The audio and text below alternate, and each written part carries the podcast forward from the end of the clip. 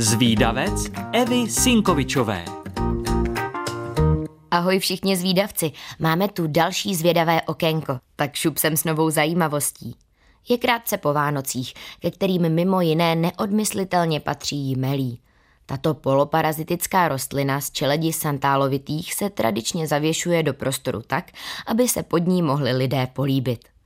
Polibek pod jmelím má pak dvojici přinést lásku a plodnost po celý další rok. Odkud se ale tato tradice vzala a proč je spojena zrovna s Vánocemi? Úplně jasná odpověď na tyto otázky není. Jisté ale je, že tato cizopasná rostlina napadající stromy starší 20 let a specializující se hlavně na topoly, lípy nebo javory fascinovala staré národy od nepaměti. Rostlina je stále zelená a má plody i v období, kdy zbytek krajiny spí. Možná právě proto bylo pro naše předky jmelí výjimečné. V rámci novoročních oslav se jmelí ze stromů rituálně odřezávalo. V dávné minulosti se také přišlo na to, že listy jmelí mají léčivé účinky. Léčily se s nimi nejrůznější choroby, například měly přinést úlevu bolavé slezině nebo třeba snížit krevní tlak a zlepšit srdeční činnost. Údajně měly pomoci i při neplodnosti. Někteří dokonce věřili, že pouhá přítomnost jmelí v domě napomůže početí. A možná i kvůli tomu se lidé dodnes pod jmelím líbají. Neví se přesně, kdy tento zvyk vznikl.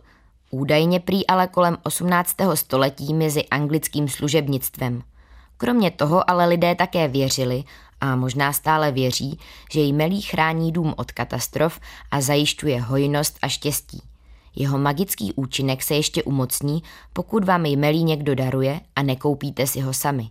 Jmelí, které se uchycuje na stromech a vytváří kulovité keříky, které mohou mít i jeden metr, sice hostující rostlině odebírá vodu a minerální látky, ale zároveň jí poskytuje ochranu před živočišnými škůdci a houbovými onemocněními. Nakonec ale jmelí většinou svého hostitele zahubí. Jmelí je spojeno i s křesťanskou legendou. Josef údajně vyřezal zejmelý kolébku pro Ježíška. Ze stejného dřeva byl pak vyroben kříž, na kterém byl Ježíš ukřižován. Bůh následně potrestá jmelí, které bylo do té doby stromem a promění ho v zakrslou rostlinu, která je závislá na ostatních a nemůže vyrůst bez jejich pomoci. Jiná verze zase praví, že se potomci jmelí tak styděli, že v dalších letech seschly na drobné keříčky. Způsob, kterým se živí keřík na hostitelském stromě, je zase přirovnáván k obřadu přijímání Kristova těla a krve. Patrně i proto se v křesťanské tradici jmelí drží jako celosvětový symbol vánočních svátků. Ať už je pravda cokoliv, jmelí bylo pro naše předky důležité a svou určitou symboliku si zachovalo dodnes. Schválně zvídavci, kdo z vás měl doma o těchto Vánocích jmelí? Dejte vědět.